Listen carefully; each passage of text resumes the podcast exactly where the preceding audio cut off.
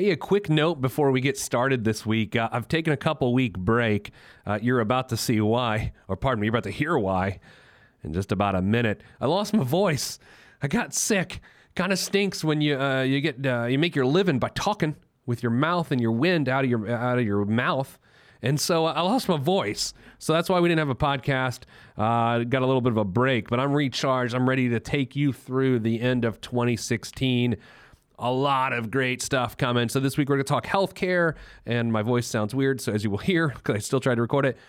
Next week we're going to get into the essential truths of your financial life. So I'm really excited to share that with you. Thanks so much for all your emails and texts and tweets asking where the show was. No, it did not get canceled. I just had no voice. So thank you so much for your support. End of the year, go to PeteThePlanner.com, go to the shop. We have a buy one, get one deal for our books. Buy one for someone else and get one for yourself, half off. And there is a deal. I guess I should find the name of the deal, like what code you need to enter. It's Jolly PTP. So you buy your Money Life book for someone else of whatever age they are. You get one for yourself. Use the offer code Jolly PTP. And you'll get 50% off that book that you get for yourself. So there it is. Thanks so much. I'm glad to be back with you. Here's the show. A podcast? Did your radio show get canceled?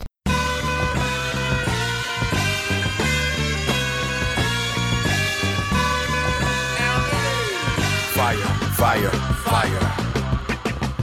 Low down and filthy, but the discipline is on point. Schooled myself, made my own dojo. A cold flow with the whole dose of soul. Maintain composure, even in fury. An anomaly, properties undiscernible to mere peasants. Use weapons that level entire areas. It's the healthcare episode of the $1 Million Plan. I'm your host, Pete the Planner, and you're thinking, this is not a man that sounds well. It sounds like I'm listening to an Arby's commercial. We have the meats. Yeah, look, it's cold and flu season. What do you expect? It's also deer hunting season, but I haven't shot a deer. Today on the show, we're talking about healthcare, a big part of becoming a millionaire and then remaining a millionaire. You can get messed up if you don't have good health coverage. Now, as you know, in this country, healthcare is ever changing. I don't even sound like myself. I've got earphones in right now because that's what a professional does. And so as I'm talking to you, I'm hearing myself and I'm thinking, it's like a Lindsay Lohan meets like a Charlie Sheen meets the Arby's guy is what I'm hearing, with a lot of Lindsay Lohan in there. Anyway, healthcare today. And when I talk healthcare, I think of my fella Paul Ashley. Paul, hello. Hello, Peter. Oops. Let me turn your mic. Go ahead. Try again. Hello, Peter. Okay, there we go. Did I do it right that time? I'm under the weather, Paul. Paul, what's your title? What do you do? What do you know? Gosh, these days, my title is Managing Director at First Person. Oh my, whoa. I know, right? People ask me, what is a managing director? I'm like, it's simple. We manage direction and direct managing, duh. Yeah, so here's the thing about that. I bet you have a very expensive business card. It's really expensive. It's gold-plated. So, Paul, you tend to understand healthcare stuff the way I understand personal finance stuff, and you explain it in a very similar way, and that's why you're here today on the show. It's good to be here since we're talking about that. Do people's, I mean, everyday, normal, well-to-do people, their financial life can get ruined with improper health coverage, correct? Absolutely it can. You get yourself into a cycle of debt that was unexpected, not having the right emergency funds, not having the right protection, and you wind up having out-of-pocket expenses you wouldn't expect, and you get in a cycle of debt, aren't able to catch up with it, and the spiral goes. And that's if things go poorly, but even if things go well, making bad decisions with prescriptions and coverage choices, do you go with the traditional plan? Do you go with a high deductible plan? People just make mistakes because they get scared with it, I think. Yeah, I think a lot of folks, let's be fair, the healthcare system is not easy for anyone to navigate, even myself knowing how it works. I even scratch my head occasionally like, well, this is really what we've got as a system? And when you couple that on top of how to select a insurance plan that helps you navigate the system or protects you as you navigate the system, a lot of consumers just simply don't make good choices. If you think about a higher net worth individual, they'll oftentimes think that they should go with the best plan available because that's what their mom taught them, right? Like always buy the best, sure. Buy the best this. And the reality is that the best plan actually may not be the one that is the most expensive or has the lowest deductibles. It might be one that allows you to leverage health savings accounts, and that requires a federally qualified high deductible health plan to do so. So on instant glance, if you're not used to be a consumer-driven healthcare, you'll think, well, I got to buy the lower deductible plan. It's got to be better. But you know, with tax arbitrage and the things that an HSA allows you to do, not so fast. Yeah, so it's funny. What is it that you can choose? What price, service, and quality? Is that what? Is that the three? Yeah, things? Choose two. You get two pick two of the three. So with healthcare, people either A, want to pick the best, whether they need it or not, or B, they want to pick the cheapest because they're annoyed that they think. And this is like everything though. It's so relative. Someone will go, man, I pay $350 a month for my health insurance, and I'm like, cry me a river. I pay three times that. Right. Now, a lot of those times, those people are maybe employed, right? And I'm employed. Well, employed and not the owner, and therefore they have an employer. Oh, yes. Yeah, picking up a portion of their premium for them, and so they're. What happens to be true in America too is that so much of our health insurance is employer based. And what that means is a lot of folks are truly insulated from the true cost of that. Not the cost of care, but the cost of insurance. And if I may, incredibly unappreciative of it. Yeah. And that's not for you to say, but that's my observation. I think that's generally true. And it's just become sort of an expectation that the employer will sponsor health coverage, and that health coverage, I don't see what the other part is worth. I only know what comes out of my paycheck. Sure. And people don't realize the true cost of that care, and it's not until they maybe have to change employment or they're let go and they have to see what a COBRA continuation is, and they begin to realize, oh, that's what the true cost is. Because when people hear COBRA rates, they're like, well, COBRA's terrible. Don't ever buy COBRA. It's so high. That, my friends, is the cost of the employer's been paying all along plus your cost. That's what COBRA is. You and I, I can barely hear my voice like this. It's pretty really rough. Attractive. I feel like Kathleen Turner. You look a lot like her today. Oh, sweetie. I do seem like Kathleen Turner. So you and I were at an event together in the fall. We were at each other's date, and we were on a panel, and you said the key to having affordable health care is to not need health care. Yeah. So that's cute. It's true. It is true. But help me. I love it, by the way, but help us understand how that is not just a successories poster. Like, what's the practical application to that? Well, so if you're buying coverage on your own through the private or exchange marketplace, or you're certainly buying coverage through an employer-sponsored plan, the less coverage you need, the more risk you can take on, and you're protecting yourself against the catastrophic. Well, think about it like as you... the analogy I'll use is how you take care of a car. Sure. If we treated our bodies like we take care of a car, every week we go put fuel in it, we check the oil, we get a oil change. Where's the dipstick? Yeah. I'm sorry, go ahead. Is it on the metaphor? No, yeah, okay. Sorry. Right. We we change our oil as we're supposed to, we get tires rotated, and we just pay for that as we go to avoid the massive issue with the car. Well, that's what we should be doing with our bodies. We should be getting preventive medicine. We should be taking care of ourselves and diet, and we should count on insurance to take care of the catastrophic piece. Well, the whole system's flipped backwards. People tend to go to the doctor for every little sniffle. They tend to not get preventive care when they really should be spending their time and energy there. And all of a sudden, come middle age, the wheels start to come off of the metaphorical body, and they expect healthcare to be inexpensive. That's just not how it works. You've got to maintain and prevent, so you don't actually ever need to get to the more expensive stuff. So the system has been broken for a while, but to get the fixes we need is such a culture shift now.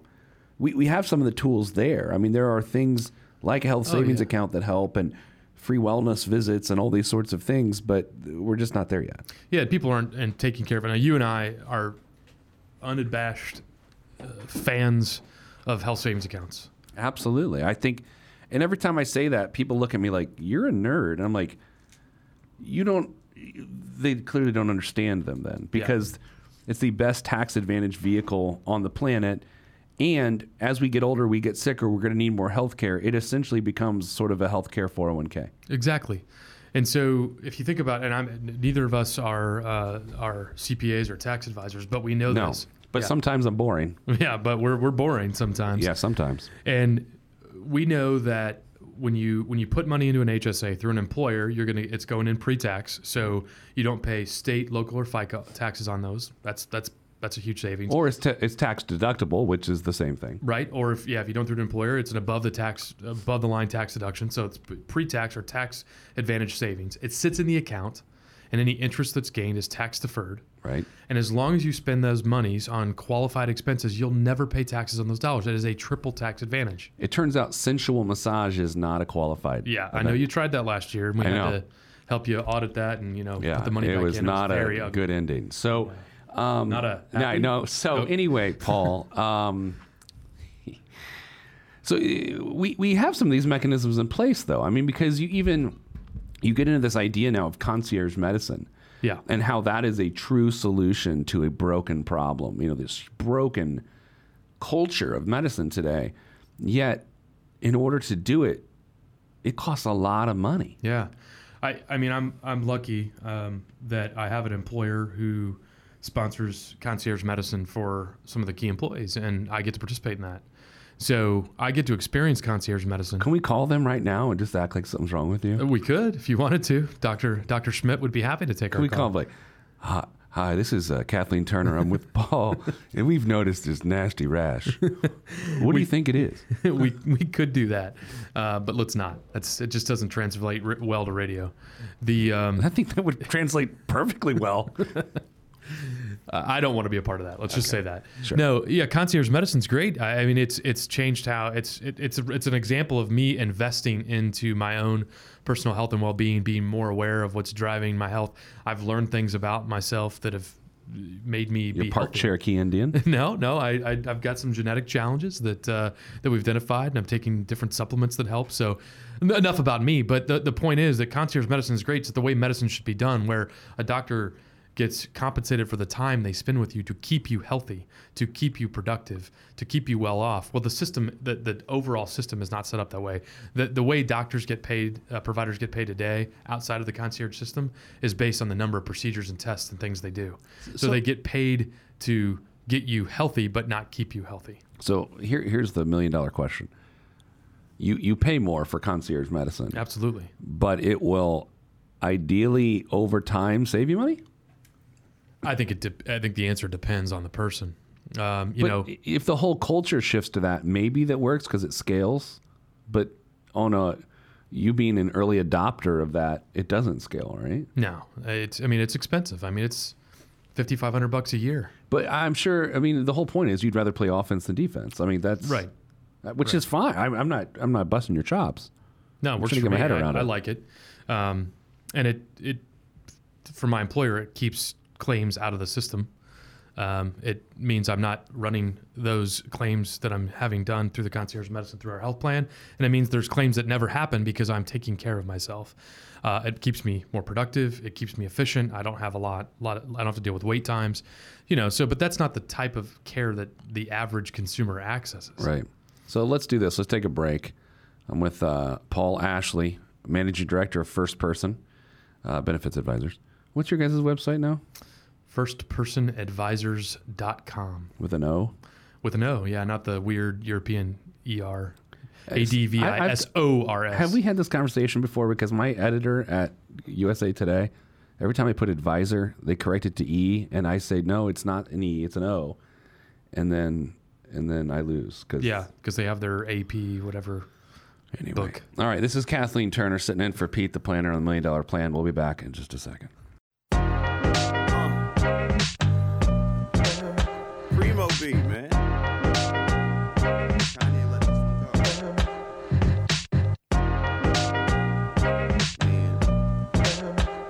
Sound good to me.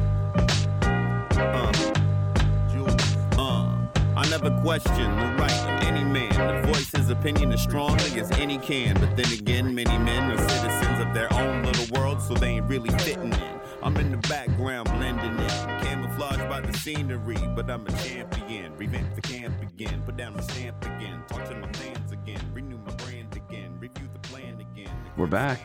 Kathleen Turner sitting in for Pete the Planner this week on the $1 Million Plan. Talking healthcare. I've got a lozenge in my mouth. Paul Ashley, managing director of First Person, sitting in with me. When I was a kid, my dad was a big fan of both Luden's and Ricola. Sucrets. Oh, Sucrets are nasty. Yeah, really? They're very... The cherry one? Oh, so my dad, yeah. I think we, you know... We don't share a father, but go ahead. No, not that I know of. Yeah. He had the mint ones. Oh, no, like that's the menthol Sucrets. No. That he didn't like you. No. Yes. Yes. Right. Paul, how much wine should a person drink to stay healthy? Because you and I... We tend to lift a glass to that every once in a while. There's far too much wine in my cellar at the moment. There is not. I disagree, and I'm an expert. All right, so I'm going to knock on some wood. I got some wood on my desk here. We, in our household, don't have a ton of healthcare costs. We just don't. And I feel really lucky. I'm blessed, hashtag blessed. I don't know, but... All we use are wellness visits. Mm-hmm. That's it. Yep. No one ever goes anywhere. It's just wellness visits. We pay, I don't know, now $800 a month for healthcare, and then we put our equivalent of $6,000 or whatever it is into our HSA. In 2017, it's $6,750. Look at that, $6,750. Unless you're over the age of 55, or will turn 55 by December 31st, and then it's $7,750. You're very smart. For a family. So my question is, I'm, in that case, spending $800 a month for preventative care because the wellness is covered anyway. Correct. Or not, for $800 for catastrophic care. Is what $800 for the catastrophic protection. And should you need to get anything other than preventive care, you would also receive a network discount. So if you had to get an MRI, instead of paying the retail price for an MRI, you would pay the after network discount price for an MRI. So you're paying for that, and then you're also paying for a stopgap. So your max out of pocket, your deductibles, you're just stopping your catastrophic risk at a certain dollar volume, probably $8,000 a year would be my guess on the plan you have. So and you get to different pricing, and then you get to another sort of chink in the armor of healthcare, is that there's just different pricing for everybody, and it gets confusing whether you have coverage or don't have coverage. The cash price, the negotiated price, and that's no good. Yeah, so there's not much transparency and when it comes to healthcare, and that's changing.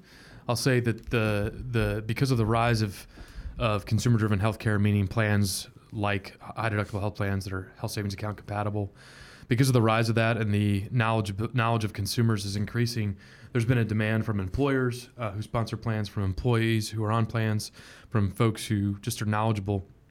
And so there's new tools that are coming out that help people kind of pierce part of the veil of what's available in terms of after discount price or true retail price. Can I ask you a really uncomfortable question that has nothing to do with this? Sure. It does have to do with healthcare. So there's this idea that we're lengthening life, mm-hmm. but we're not lengthening the quality of life because we're just tacking on 10 or 15 years of sedentary humanity. What are your thoughts on that? Well, so one of the issues that the United States has not addressed or grappled with that is different than some other developed countries around the world, we tend to spend a majority of the healthcare dollars at the end of life. Prolonging breath, not necessarily quality of life, right. But prolonging life. And if you look at that purely on a balance sheet as a macroeconomic issue, and you don't put anybody's name to it, you're like, well, that's just kind of silly. That's kind of weird. And you begin to think about things that we should do differently in terms of how we finance healthcare, in terms of palliative care versus trying to keep people alive. And that's easy to talk about on a balance sheet, but then on a macro, but then when you think, then when you start putting names to that, your parents, your grandparents, your aunt, then what do you do with it, right? So it's a very challenging question. Well, there's no solution. I mean, I'm not saying there's a solution. No. I'm just saying, like, if I have to have a relative in a nursing home for 3 years, where, you know, clearly they're going to spend a lot of money there. It's not like they want to be there, but their quality of life, if they're struggling, is no good. Yeah, no, and this is less about healthcare and more about probably personal financial planning, but the thing that I always encourage friends and family to do is have a serious conversation with your spouse about the theoretical end of life and plan for that? What is your medical directive that you want them to be able to do and not do? How do you want to be sustained? You know, do you want to just be comforted? These are things that we need to be dealing with as consumers. It has a huge financial impact. It has a huge emotional impact. It certainly impacts the healthcare as in the United States. And you know, if we as consumers or just people, humans, don't address that with our loved ones and leave them to do it, people tend to make difficult emotional choices. So we just got a few days, 40, 50 days left in the Obama administration. I guess what I want to know is, when do the death panels start? Yeah, the death panels. So there never were death panels, but there was comparative effectiveness research. Sure. And comparative effectiveness research, which was funded through the Affordable Care Act, is something you and I both actually want. It basically says, take a condition and let's fund trials and fund studies about how treatments are going to find comparatively which type of treatment is most effective and cost effective versus another. That's what the death panel was? That's what the death panel was. What? I'm not going to ask what everyone's problem is, but because no one knows. No one knows the real problem. So I don't want to get too much into the Affordable Care Act because I can't even right now. Well, get ready to buckle your seatbelts come January 20th. We're going to do a show on that. Pete will probably be back together sometime in February talking about what's coming. So let's deal with this then. I mean, again, on an everyday basis, how do people end up wasting healthcare dollars? Can it be things like when they have prescriptions, they're not buying the medicine from the right places? Yeah, absolutely. So, folks should think about buying prescription medicine like they buy gasoline. Now, be careful on taking that analogy out too far, but people will go 3 blocks down the road to save a penny a gallon on gas because they're thoughtful about what they look and see what's out there. But that's not easy to do because those prices aren't listed. But there are tools that are out there. So I'll give you two websites to go to. There's GoodRx.com. GoodRx.com. Yeah, GOOD. And then OneRx.com. OneRx.com. Both are very good. The one I've gravitated to personally is OneRx.com because it's got a really great app for smartphones, iPhone or Android, and it lets you download download the app to your phone. It's location-based, so you type in the name of a drug. It'll tell you within a X-mile radius of where you are. Marijuana. Well, that's not actually in there. Oh. Yeah. You mean pharmaceuticals. Right. Yes. I'm sorry. No Class 1 substances are listed, I believe. Yeah. And it lets you search for pharmacies, and then it tells you, here's what the true retail price is. Here's what the price is when it runs through your prescription, with your prescriptions, because it lets you put your RX information from your ID card into the system. So here's the dumbest question that we're getting to here is, why wouldn't someone... Once they have that, why wouldn't you just buy medicine from the least expensive place? That's what we do. Yeah. But why people don't? I mean, why don't people do that? Well, number one, they don't have the app. So let's say they have the app. So then why wouldn't they if they didn't? So the main reason people don't now is because they don't know how to. They just think, well, I've always gone to CVS, or I've always gone to Walmart, or I've always gone to Walgreens. So that's where I go. That's where my pharmacist is. But if people had the information at their fingertips, why would they still not go to the least expensive place? The only logical reason that I think that actually holds value is they've got a personal relationship with a pharmacist who has helped them, and they see them as part of their healthcare system. I can give somebody credit for that if they truly engage with the pharmacist in a meaningful way, but most consumers don't do that. I know this has nothing to do with the conversation, but now I'm curious. How OneRx, is that the one? Yeah, that's what I use. How do they make money? Well... So the way they make money is when you have a prescription filled and you don't use your, you don't run it through your commercial insurance. Instead, you find a price lower because it brings forward coupons. When it runs through that OneRx coupon, there's on the back end, there's some money making. But the reality is the people at OneRx don't really care if they make money because they just love to sell guns. Right. It's actually a way for a PBM consulting company called Peanut Butter and Melly. What's PBM? Pharmacy Benefit Management. Oh, I was wrong. To get their name out there, so a company named Truveris is behind OneRx, and it's really just a public goodwill gesture for them. So let's do this. Let's take another break. We'll come back. We got Paul Ashley, Managing Director of First Person Benefit Advisors. He knows everything about healthcare and some wine. And wine. Yep. And children, child rearing. He's reared 5 children. So we'll come back after the break. I'm Kathleen Turner.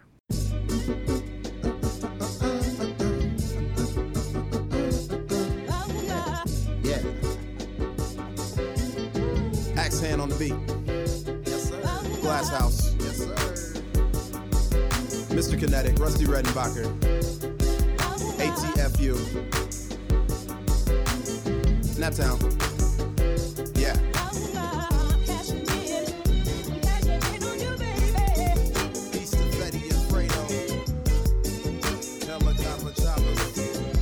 Yeah, y'all ain't hip yet.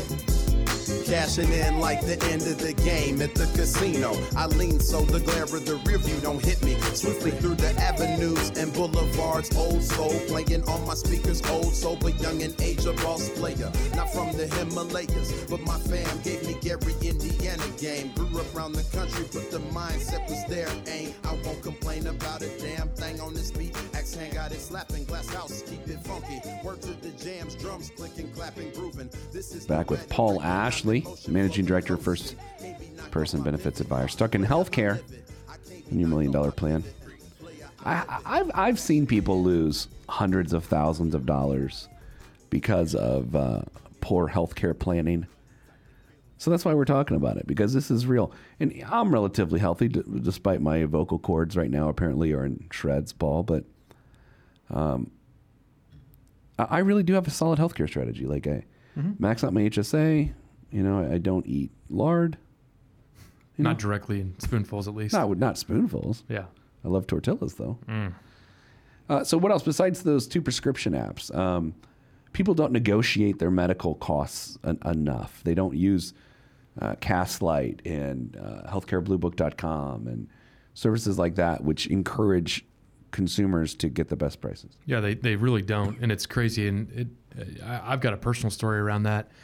Some number of years ago, I was asked by a friend who had double lung replacement to... Double lung replacement. That's right. What do they replace them with? Like shopping bags? Like no, plastic like lungs. Shopping? Like other people's lungs. Harvest lungs from a organ donor. Yeah. And that's usually the person's dead, though. The one whose lungs were harvested from? Yeah, they almost always are not alive after that. Can you donate a lung to somebody, or is that not that way? That's a kidney. Or can you do... Go ahead. Are we physicians? I don't know. Look, Pete Medical Hour? Anyway, so the point of the story was he asked me to, he wanted to run. Once he got his lung replacement, he wanted to run. By the way, his lungs were replaced. Do I know this person? No. Okay. His lungs were replaced by, it was a woman organ donor. And so we had some really fun jokes about that, like every 28 days. Anyway, that seems inappropriate. It was inappropriate. But he, you know, the guy survived, so we had fun with that. Yes. Anyway, he wanted to run the half marathon here, right? Sure. Well, the doctor said you can't run it, but you certainly can walk it. Walk till your feet fall off. So he asked a bunch of friends to walk. Foot replacement. Yep. And he asked a bunch of friends to walk it with him. So we did. So I went out and walked it with him, and no training. Just went out and walked 13.1 miles and woke up the next morning, and I thought my legs were going to fall off. Sure. And went to the doctor on the following Tuesday because I didn't feel any better. And he's like, well, you know, I think you're just an idiot because you just went out and walked 13.1 miles with no training. And you probably just have shin splints. But I want to go ahead and order an MRI from you. And I'm like, whoa, wait a second. Time out. I'm like, time out. So this went from a lung transplant to you having an MRI because you had shin splints? Yeah. So I said, wait a second. You're telling me you think it's shin splints. Pump the bees. Yeah. You think it's shin splints. But... the reality is that it's probably not any break. Could you tell the same thing from an X-ray? He's like, oh yeah, I'd be fine with an X-ray. That wouldn't be too big of a deal. I'm like, all right, how's this? Why don't you write me an order for an X-ray, as opposed to telling me to go to this specific place for an MRI? Write me an order for an X-ray where I can go anywhere I want. And if I don't feel better in 5 days, because he gave me, you know, like anti-inflammatory drugs, then I will go get the X-ray. Would you? Oh, that's perfect. So I went from being ordered to go to a specific location to have an MRI to having the consumer choice to go get an X-ray when and where I needed it within 5 days if I didn't start feeling better. And it turns out I'm an idiot. All I needed was anti-inflammatory drugs to get over the shin splints, and I was fine. I never even got an X-ray. So I went from being ordered what would have been $2,500 out of pocket to paying $9 for generic anti-inflammatory drugs that he had me fill, and I was done. Well, you know, so why did this happen? The doctor, bless his heart, good enough guy, probably had part ownership in the imaging clinic and wanted to direct business there. That doesn't make him a good enough guy. Well, though, actually. I'm just trying to be kind, you know, and not all doctors are out to get people. But if I hadn't stood up and said... and he couldn't tell you were standing because you're not that tall. Right, because I'm not very tall. But the reality is that I would have been directed to get medicine care I didn't need to solve an issue I didn't have.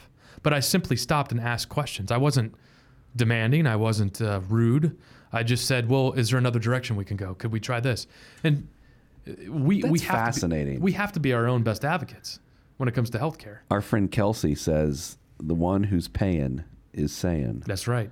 Preach. She's the greatest. Kelsey is the greatest. I got to kiss her hand on stage. Well, that was exciting for you. Yes. Only. So that's interesting, right? So that was a way to prevent getting charged something. But what after? Let's say after the fact, you get charged a bill. You get the actual bill in the mail, and you're like, oh my gosh. Yeah. So let's say I was dumb enough to go get the MRI. Sure. Right. So then what do I do? Well, then what you do is when you get the bill. These providers love to be paid quickly, you know, time value money. They don't like accounts receivable.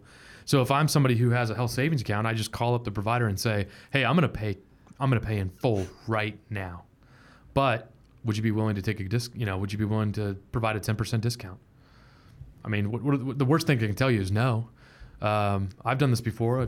One of my children had tubes put in their ears, and the bill came immediately, and it had already been discounted by the insurance. Right. This was the allowed charge, and I called up and said, "Hey, I just got the bill. I want to make full payment. Would you be willing to talk to one of your finance managers and knock off 10%? Hold on, let me put you on hold, sir." Went and checked, said, "Sure. If you'll make credit card payment over the phone right now, we'll do that." So I got out my HSA debit card and made payment and saved, $200. I've done that numerous times. Yeah. And they don't have to do that, right? And in their defense, they've already agreed to an in-network discount, and so the after-discount price is already been discounted heavily off their retail price, but they want to get paid. They want to get paid fast. And that's another reason, actually, to have money in your HSA, because it gives you leverage to be able to do that. I mean, if you've got money... and you've got a balance, then it's tougher than say, okay, if they say, well, then pay it right now. And you go, well, here's the thing. I can't because I don't have any money in my HSA. Right. You sort of kind of peters out, so to speak. You used it. I know. Interesting. Okay, so the consumer one that people can use is Healthcare Blue Book. Castlight is usually more attached to a benefit through an employer. There's no way for an employer, there's no way for a general consumer who doesn't have Castlight. Castlight only comes through employers is what we're trying to say. Great tool. But let's say you're with an employer who doesn't have Castlight, and you're with a major insurer like Anthem, Blue Cross, Blue Shield, or United Healthcare, or Cigna, or Aetna. All of these insurers have tools that are sort of baked into their solution where if you go to, say, Anthem.com or myuhc.com, there are tools where you can type in not every procedure under the sun, but a lot of the most common procedures. And they have cost estimator tools that says, okay, here's all the in-network providers. Here's what the after discount price is. And you can make shopping decisions. The thing that they're starting to add to this is also quality scores. Different providers are following the best practices. And so they get special designations because they're doing things more efficiently and effectively. So you should be able to go out and see quality measures, cost measures, and all the things in network. So if you're with one of those major insurers, you should definitely go to the website before you have anything that's done on an outpatient basis. Not too long ago in central Indiana, there was a billboard over on the west side where I grew up, which is the best side. And it's 10 to 15% off or something like that, 15% off all services at such and such hospital. I just remember thinking, there's a sale on services? Like, I get it, but at the same time, that doesn't seem right to me. Yeah, and who knows how they're doing it, right? But off of what? Because you as a consumer didn't even know what the base price was. There's no transparency, so you have no idea. Nope. All right. Well, let's do this. Let's take a break, and we'll come back for the final short segment. We'll do biggest waste of money of the week. So here's your challenge, Paul Ashley, Managing Director of First Person Advisors. You have to come up with the biggest waste of money of the week, and it has to be healthcare related. We'll do that after this. I'm Kathleen Turner, sitting in for Pete the Planner on the $1 Million Plan.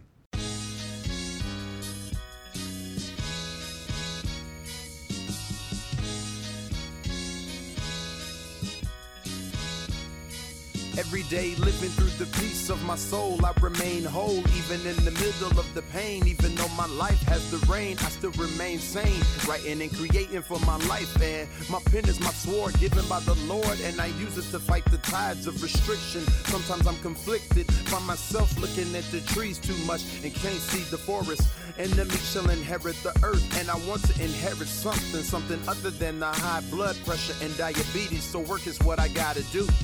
Stay true to my enemy and water the trees that I sing from, and look out for the lumberjacks. Running with the gale force wind at my back. Swift and enduring, I remain calm. Swift and enduring, I remain calm.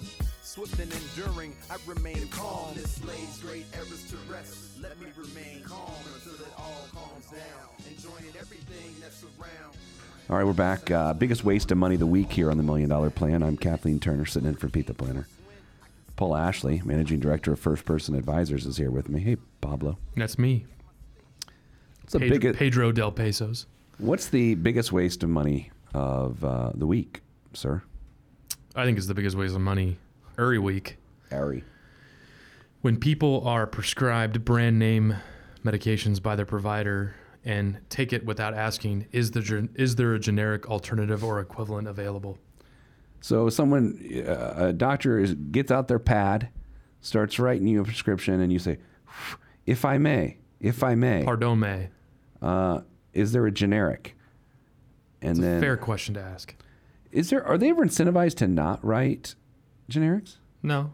And there are times, let's be clear, there are times when a brand name drug is a must, either A, because there is no alternative, or B, there's a very specific reason or a side effect that the doctor might believe, but there's no, the biggest waste is you not asking the question and engaging with the provider of, hey, I know you're writing a brand name drug, but is there a generic alternative available to this or a generic equivalent?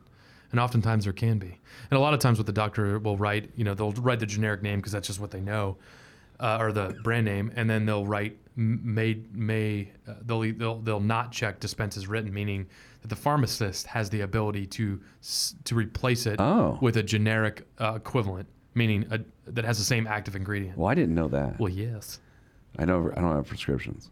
Well, good for you. I need a prescription for Sucrets. Yeah, that's an over-the-counter. Those are free. Last night I tried. Not free. I tried to use Grandpa's cough syrup to help with it, and it burned. Yeah, well, dude, the bourbons. I went bourbon, but here's the thing. It's funny. It tasted like Robitussin because my taste buds are off because I got a cold. I was like, well, I should have just had Robitussin because that was some expensive Robitussin. Mm-hmm. So the pharmacist can do it, huh? Well, it's the if you look at a prescription pad that a doctor has, they can write dispense as written, meaning I wrote the script, you have to follow it to a T, or may substitute. And when they say that, they're saying as long as it has the same active ingredient, you can replace it with generic. But then, but before that even happens, if a doctor writes a script, there may not be a generic equivalent to that, but there might be a generic alternative in the same therapeutic class. So there might be a generic medication that does the same thing, that's just a different drug. So you just have to ask. The biggest waste of the week is just not engaging and asking, is there a more effective, cost-effective way to do this, doctor? Speed round. Should you pick up a magazine that's in a doctor's office waiting room? Me personally, no. It's got to be covered with MRSA. I don't touch anything when I'm in a doctor's office. I walk in there well, you can't see this on TV, but my hands are all where do I put my hands right now? You look like a T-Rex when you do that. T-Rex. All right, Paul Ashley. If people want to learn more, they go to FirstPersonAdvisors.com, FirstPersonAdvisors.com. Yeah, we've got a lovely blog for all your blogging needs. Oh, a web blog. Well, yes, and we've got some video blogs and other things. I think those are called vlogs. Those are. My hope for you, dear listener, is that my voice is back next week. Because if it isn't, I don't know. Thanks for listening. Reminding you, as always, I'm sending you good vibes because good vibes are all that's in the budget. I'm Pete the Planner, Kathleen Turner, and this is the $1 Million Plan. If you want to be on this podcast and have Pete fix your money right, then hit us up at PeteThePlanner.com/podcast. You heard me. PeteThePlanner.com/podcast. Log on. This is for information purposes only. It's not the services, financial planning device. Consult a financial advisor. Released from Everest, the fresh is fresh, and you can call me E.T. Word to John Tesh. Let me bless this harmonic presentation. It's amazing, so amazing. I'm the reason. Salutations, I bring you love-trying greetings from a faraway land. I am the sole controller. Put the remote down and let me take control. You're now a part of my zone, so enjoy yourself. Love-trying can restore your health. I bring you greetings, salutations. How you doing? And is that how y'all say it? The tinkling of the keys is an homage to the little star. I sojourn over poetic descriptions of sound and travel to my other world. Out of this world, spaceship on my arm took me home, filled by the ink and the megabytes and the hypertext transfer protocol, stronger than the Skynet and the Terminator. I push faders into warp speed, glide with ease, creating a breeze they call a black hole. Event horizon, no rear view concerns. This I adjourn, and beats I burn. This I adjourn, and beats I burn. Salutations, I bring you love-trying greetings from a faraway land. I am the sole controller. Put the remote down and let me take control. You're now a part of my zone, so enjoy yourself. Love-trying can restore your health. I bring you greetings, salutations. How you doing? And is that how y'all say it?